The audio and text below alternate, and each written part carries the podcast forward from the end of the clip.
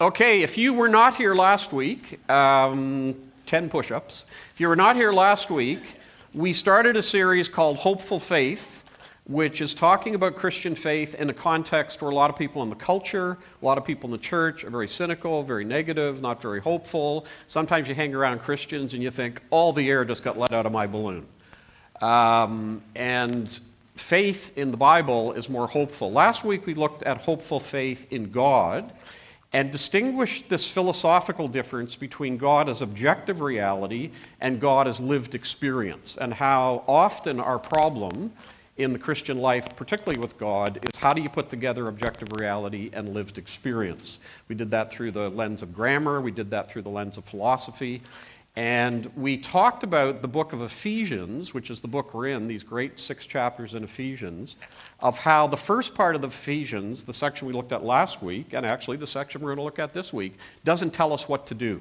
One of the great things about the evangelical side of the Christian church is how activistic it is, and one of the worst things about the evangelical side of the Christian faith is how activistic it is. Uh, a lot of people think the Christian faith is doing, doing, doing, doing, doing, but the Bible doesn't exactly present it that way. So last week was hopeful faith in God. This week is hopeful faith with others. The subtext of this series is how to read the Bible carefully. That's the subtext. About Ephesians, about the six chapters, but the subtext is how to read the Bible carefully. We're going to do six things again today. We did six things last week. We're going to start with philosophy, then we're going to go to grammar, then we're going to have a reflective reading. Then we're going to look at a word cloud. Then we're going to look at a poem. And then we're going to talk about the implications. So we're going to do that in about 28 minutes for those of you watching your watch. Uh, we're going to look at those six things. So we're going to start with philosophy. And those of you listening online, I have two stools in the front. Uh, I didn't mention that last week, so some people were not quite clear what I was talking about online. So we have two stools at the front. And I want to talk about philosophy from the standpoint of who we are. Any of you who studied philosophy will know that philosophy talks about our existence, it tries to understand what we're like. Uh, how we function in the world, what the world is like. It's not religion, it's kind of more a way to understand our existence. So these two stools represent two major movements in philosophy. This stool represents community, the collective, the connectedness that we have with people. This school, stool represents the individual in his or her autonomy. Okay, so over here, this is about my connectedness with others. This one is about my autonomy or individuality, sort of my sense of myself. And if you've read any philosophy, or even if you're in tune with the culture, you will know that this philosophy, that we find our prime existence in our connectedness with others, and this philosophy that we find our prime existence in our sense of self are very different ways of being. Very different ways of being. This one really always asks the question what is the common good? What is best for all? What actually is, in totality, what's going to be best for this group of people. This one asks the question what is my personal preference? What are my personal feelings? What is my personal attitude? And so you can feel the tension already before we start fleshing out some of the detail. This one says what's good for the whole, this one says what is good for me. If you've read uh, the, Austri- uh, the Austrian philosopher Martin Buber, one of the things he said is that we need to see life as I and thou. I understand myself not for myself, I understand myself with reference to somebody else. This one over here says something very different. This one says, I have an intrapsychic self, and what's most important is what's going on inside me. So, Buber's I thou philosophy, what's most important in my relationship with the other, is very different than this one, which says the prime relationship is me with me. And so, if you reflect on the culture right now and how the culture understands things, you can see the incredible tension and difference between these. So, let me um, talk briefly about the proverb, and you can uh, put that one up. Some of you may have seen this proverb before. It's an African proverb, some, sometimes called the Ubuntu proverb. I am because you are. If you are not, I cannot be.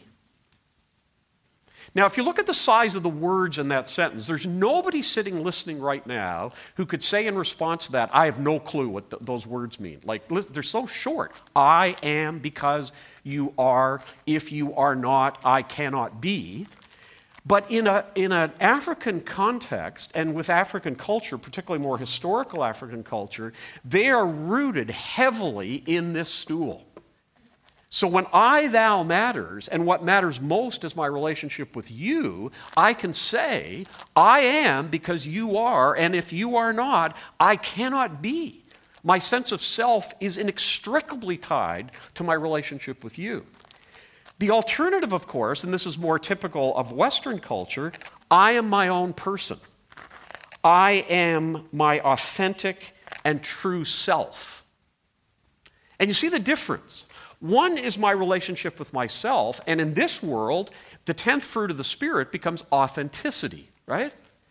So, in Western, contemporary Western culture, if I said, I'm doing what I'm doing because I'm being authentic, that sounds like a really good thing because that's what Western culture is like. If you go to a, a, another country, uh, particularly more in the East, and you say, I am being my own self, they would respond to that the same way we respond to, I am because you are. If you are not, I cannot be. We just got a little whisker scratching. We got a whisker scratching. Yeah. Thank you. Perfect. There we go. Super. It's good to have a makeup artist right on site. It's amazing. Now, this is not a series on the church, but let me suggest to you one of the reasons the church is not working very well right now is because of these two stools. The church is premised on I am because you are, if you're not, or cannot be. The whole biblical record is written in an Eastern context with this as the core philosophy.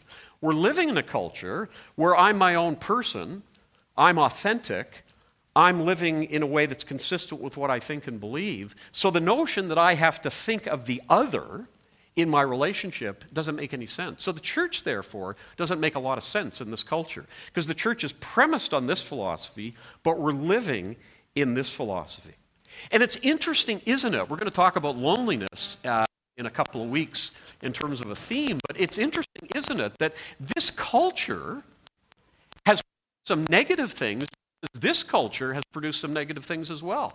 The culture where the collective was the most important and where the the sense of community was the most important. What's the dark side of this? The dark side of this is individuals get marginalized. So women and children and minorities, they get marginalized because the group thing takes over. And what's the risk over here? The risk over here is the individual takes over so much that actually what happens is the negative output of that is loneliness. And isn't it interesting in the culture right now? We're talking about how prevalent loneliness is. And one of the reasons loneliness is a problem is because this is the philosophy that undergirds loneliness. I'm my own person, which by definition means I don't need you. But then I go, oh, I do need you. I'm feeling lonely. And so my intrapsychic self, what's going on inside me, seems so different than my communal self, which is different. And the question, of course, is when we think about the Christian faith is the Christian faith as it's presented in Scripture more rooted in this philosophy about the common good? I am because you are, if you are not, I cannot be? Or is it rooted in this philosophy of individualism? If we did a, a religious comparison, it's interesting in the evangelical world how we've pushed this stool pretty heavily, and in the Catholic world, this stool has been pushed pretty heavily. Some of you have Catholic friends that go to Mass every Sunday. Some of them go to Mass every day. And part of what they're saying is this matters. But in our evangelical faith, which is personal faith, personal Bible study, personal devotions, personal this, personal that, our risk is that we become individuals with a connection with God, but not with each other. Hopeful faith with others. But let's go to grammar. Some of you told me last week it brought back some horror stories for you of your experience of grammar. So here we go again. More horror, more post traumatic stress for those of you who did not like grammar. I want to talk about two types of pronouns. First one is to talk about personal pronouns. Personal pronouns can be singular or plural. So a singular personal pronoun is I. A plural personal pronoun is we. Right? Very simple. I, or we. When a personal pronoun becomes a possessive adjective, okay, so personal pronoun becomes a possessive adjective, the I changes to my, and the we changes to our. So, those of you who were not here last week, this will make absolutely no sense to you, but you can ask somebody after. I went with Andrew Chong to Temper last week. That's the singular personal pronoun. That means that I went with Andrew to Temper. I didn't. I asked him. We talked after. He did not come through after the sermon, so I've decided I'm going to use him through the three Sundays in this series to see if at the end something will come of this, uh, something deeply spiritual and important. Those of you who were not here last week have no idea why I'm talking about uh, Andrew's problem with anger. So, so I went to Temper last week with Andrew. That's personal pronoun, I, singular. We went with Andrew Chong to Temper last week, and apparently some of you asked him, and he didn't come through either, so we didn't get to go.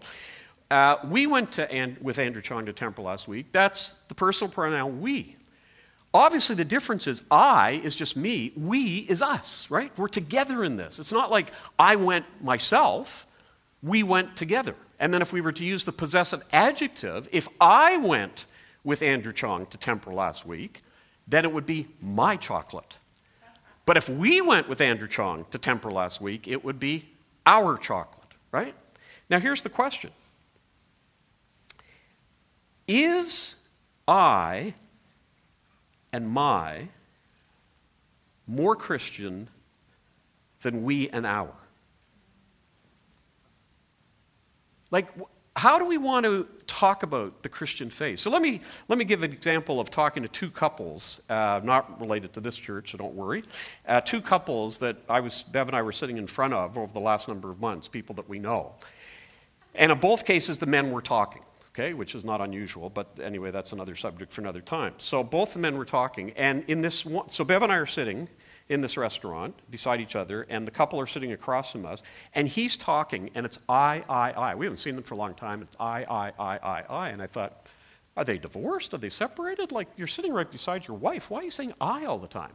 And then he started talking about my son.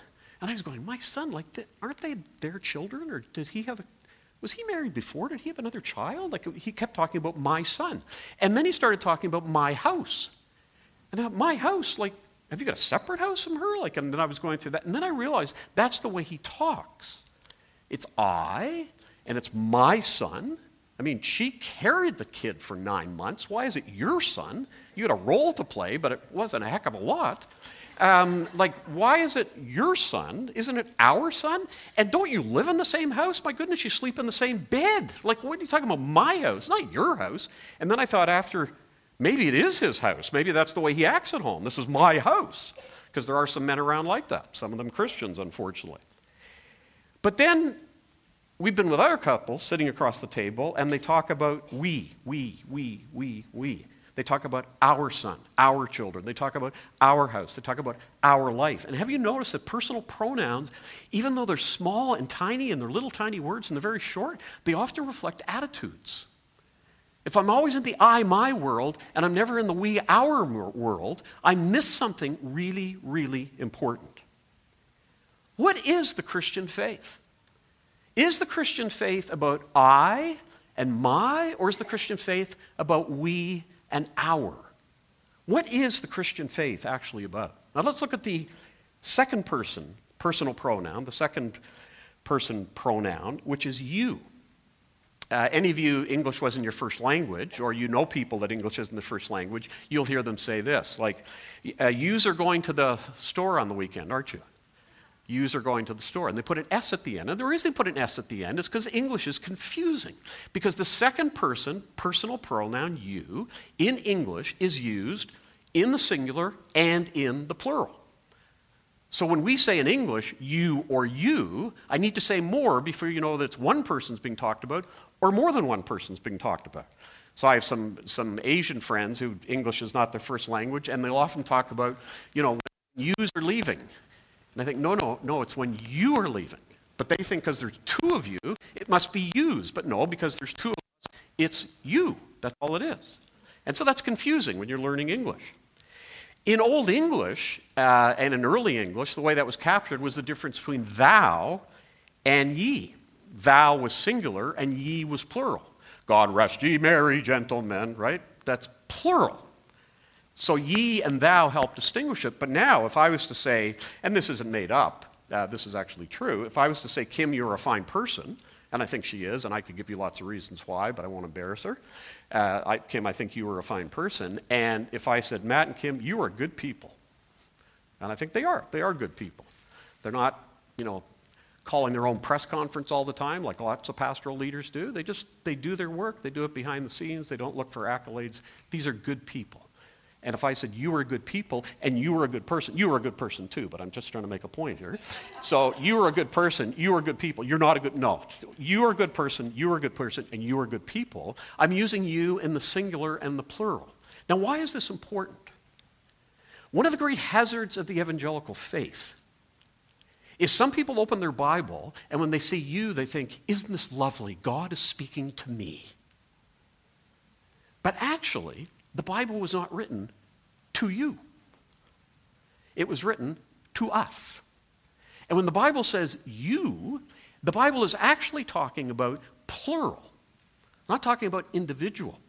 Some people will say, like, I don't know, all this church stuff and coming to church and talking about the Bible and being together with people and listening to people talk about the Bible. Like, what's that? I could be at home doing that on my own. You could, but you can't. You just woke up, you have no idea what I just said. You could, but you can't. Because the you is communal, it's plural. When the Bible talks about you, it's actually talking about us together. It's not my faith, it's our faith. It's not that I am a Christian, it's that we are Christians.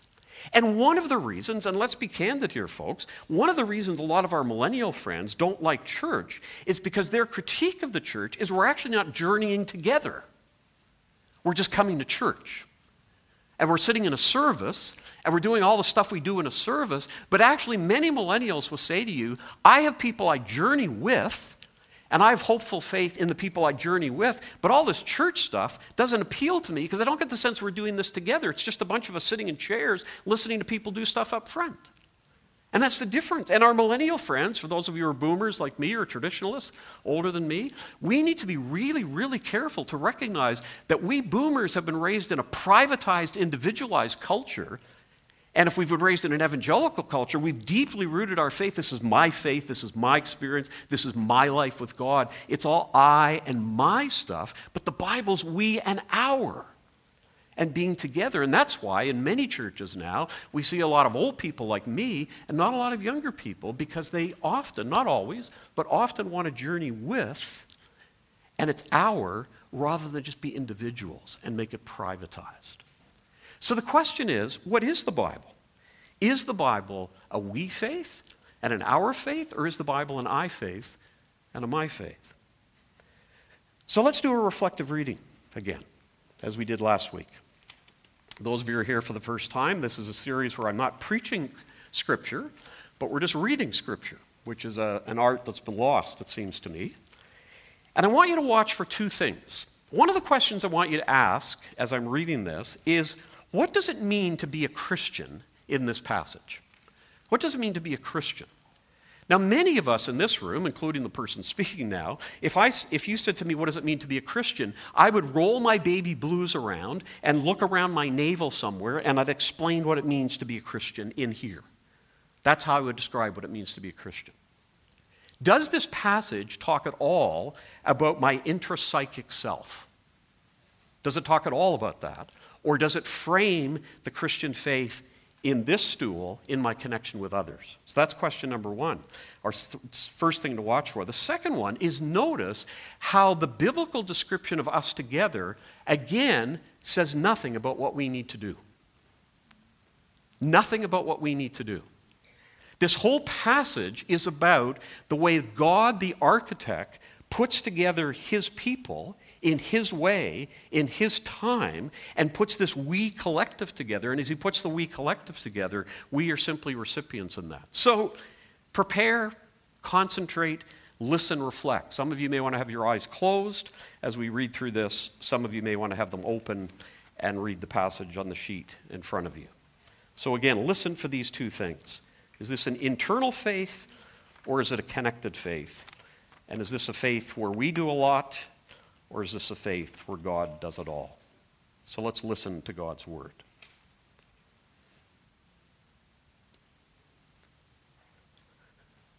To God's holy people in Ephesus, the faithful in Christ Jesus. For this reason, ever since I heard about your faith in the Lord Jesus and your love for all God's people, I've not stopped giving thanks for you, remembering you in my prayers. I keep asking that the God of our Lord Jesus Christ, the glorious Father, may give you the spirit of wisdom and revelation so that you may know him better. I pray that the eyes of your heart may be enlightened in order that you may know the hope to which he has called you, the riches of his glorious inheritance in his holy people, and his incomparably great power for us who believe. That power is the same as the mighty strength he exerted when he raised Christ from the dead and seated him at his right hand in the heavenly realms, far above all rule and authority, power and dominion, and every name that is invoked, not only in the present age, but also in the one to come. And God placed all things under his feet and appointed him to be the head over everything for the church, which is his body, the fullness of him who fills everything in every way. Therefore, Remember that formerly you who are Gentiles by birth and called uncircumcised by those who call themselves the circumcision, which is done in the body by human hands, remember that at that time you were separate from Christ, excluded from citizenship in Israel, and foreigners to the covenants of the promise, without hope and without God in the world. But now, in Christ Jesus, you who were once far away have been brought near by the blood of Christ. For he himself is our peace, who has made the two groups one, and has destroyed the barrier, the dividing wall of hostility, by setting aside in his flesh the law with its commands and regulations. His purpose was to create in himself one new humanity out of the two, thus making peace and in one body to reconcile both of them to God through the cross, which he put to death their hostility. He came and preached peace to you who were far away and peace to those who were near. For through him we both have access to the Father by one Spirit. Consequently, you are no longer foreigners and strangers, but fellow citizens with God's people and members of his household built on the foundation of the apostles and prophets, with Christ Jesus himself as the chief cornerstone. In him, the whole building is joined together and rises to become a holy temple in the Lord. And in him, you two are being built together to become a dwelling in which God lives by his Spirit.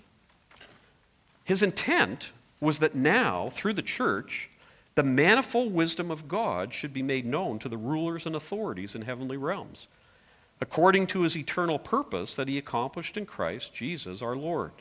For this reason, I kneel before the Father, from whom every family in heaven and on earth derives its name. I pray that out of his glorious riches he may strengthen you with power through his Spirit in your inner being so that Christ may dwell in your hearts through faith. And I pray that you, being rooted and established in love, may have power together with all the Lord's holy people to grasp how wide and long and high and deep is the love of Christ, and to know this love that surpasses knowledge, that you may be filled to the measure of all the fullness of God. Now, to him who is able to do immeasurably more than all we ask or imagine, according to his power that is at work within us, to him be glory in the church and in Christ Jesus throughout all generations, forever and ever. Amen. So Christ himself gave the apostles, the prophets, the evangelists, the pastors, and teachers to equip his people for works of service, so that the body of Christ may be built up until we all reach unity in the faith and in the knowledge of the Son of God and become mature, attaining to the whole measure of the fullness of Christ. Then we will no longer be infants, tossed back and forth by the waves and blown here and there by every wind of teaching and by the cunning and craftiness of people and their deceitful scheming. Instead, speaking the truth in love, we will grow to become, in every respect, the mature body of Him who is the head, that is Christ.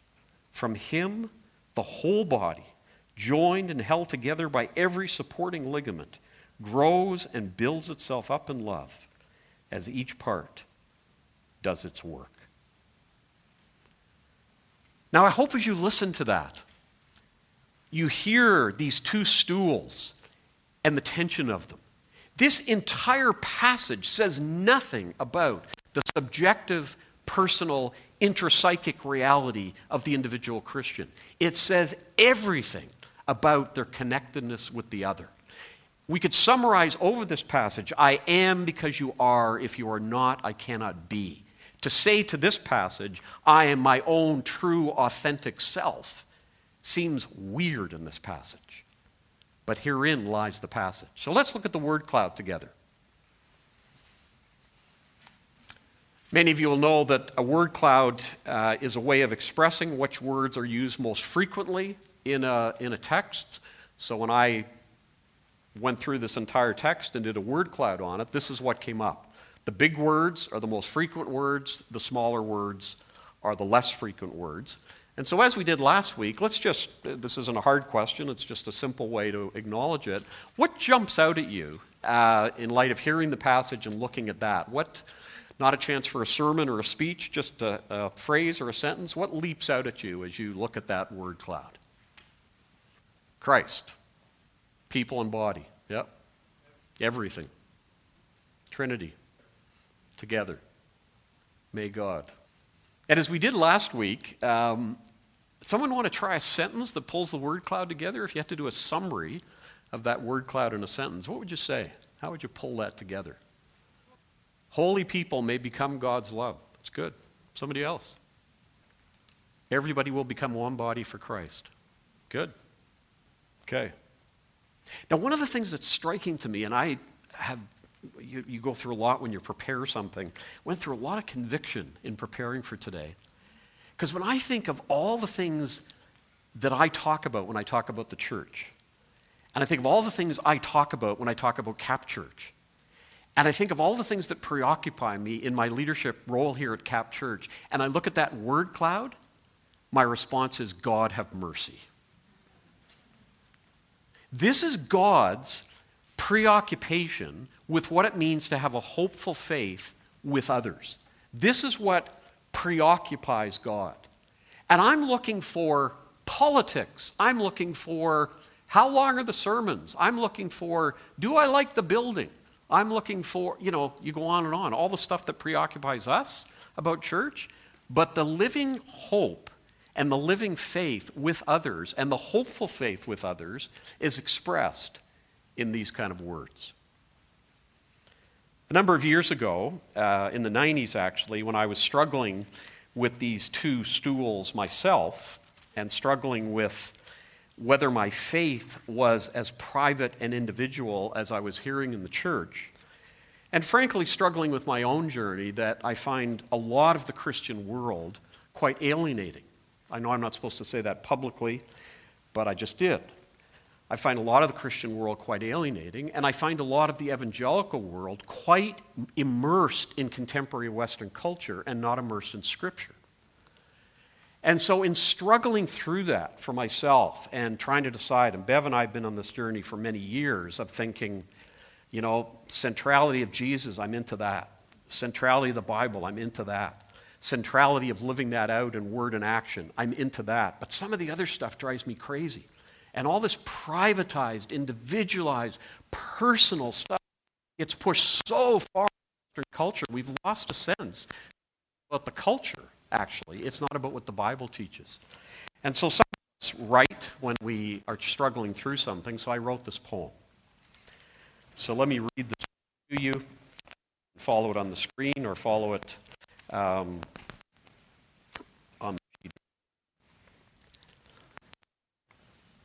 And this poem is simply called Together. If you were here last week, you remember Margaret Fishback Powers' Footprints in the Sand. You know, I carried you on the sand, right? There's something really profound about that. That's really important. But can I say publicly that I think Margaret Fishback Powers missed a little bit of the biblical emphasis in her Footprints in the Sand poem? And at the risk of sounding arrogant, I think this poem captures it a little better. One night, I dreamed a dream. I was walking through dense woods. At times, I appeared to be walking alone. No one was around. No one cared or expressed interest. When I looked more closely, they were there. Some hid behind the trees, thinking they too were alone. Others were further ahead, leading the way. Still others were behind, following my trail.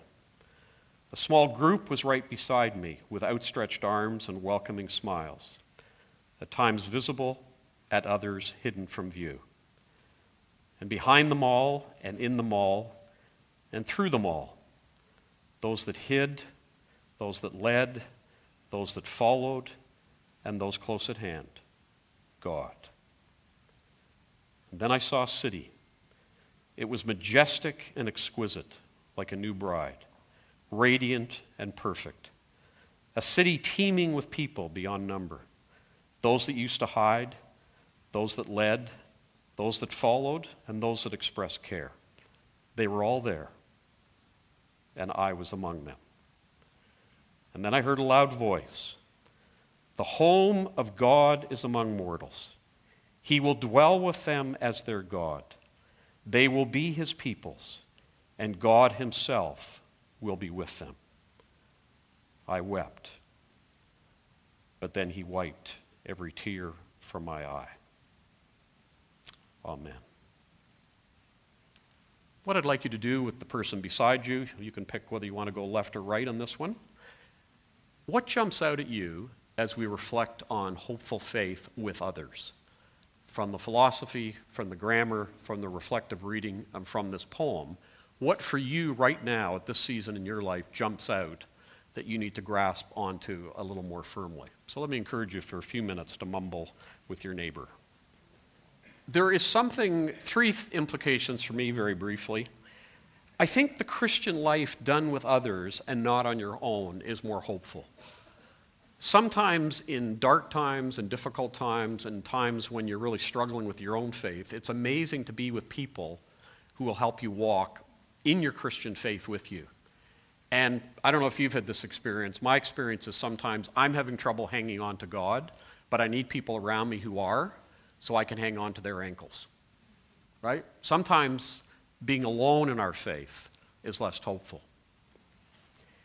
We live in 2020, as we talked about last week in a fair bit of uh, detail. This is a lived experience culture. There's nothing wrong with lived experience. It's an important counter, counterbalance to some of the emphasis on objective reality that many of us older people grew up on. But lived experience pushed to an extreme leads to individualism, privatization, and its very ugly first cousin, narcissism. Right? That's where autonomy and individualism can go if it's unbridled. And when we go there, then our major social problem becomes aloneness. And isn't it interesting in the culture that as narcissism rises, aloneness is also arising and going higher? And there's less hope in that. Because if it's all up to me, I don't find a lot of hope all the time inside. But if I'm with you, it's a lot different. So lived experience has great benefits. We talked about that last week, but it has some dangers. And let me talk to some of you here who may not be Christian or may not identify with the Christian faith. Uh, even intuitively, you, you, may know that there's a passage in the Bible that talks about faith, hope, and love, and the greatest of these is love. And you've heard a lot about faith and you've heard a lot about love, even as you've been on the edge of Christian faith. But it seems to me one of the great things about the Christian faith is not just our vertical relationship with God, but our horizontal relationship with one another and the aloneness that comes when we are foreigners and strangers. I don't know if you caught that language in that passage you read. Paul does not say in Ephesians 1, 2, and 3 that non Christians are people who have this kind of stuff going on inside them. He calls non Christians foreigners and strangers. But when we become part of the body, when we become part of his people, we live with others. And as we live with others, that brings a hopeful faith.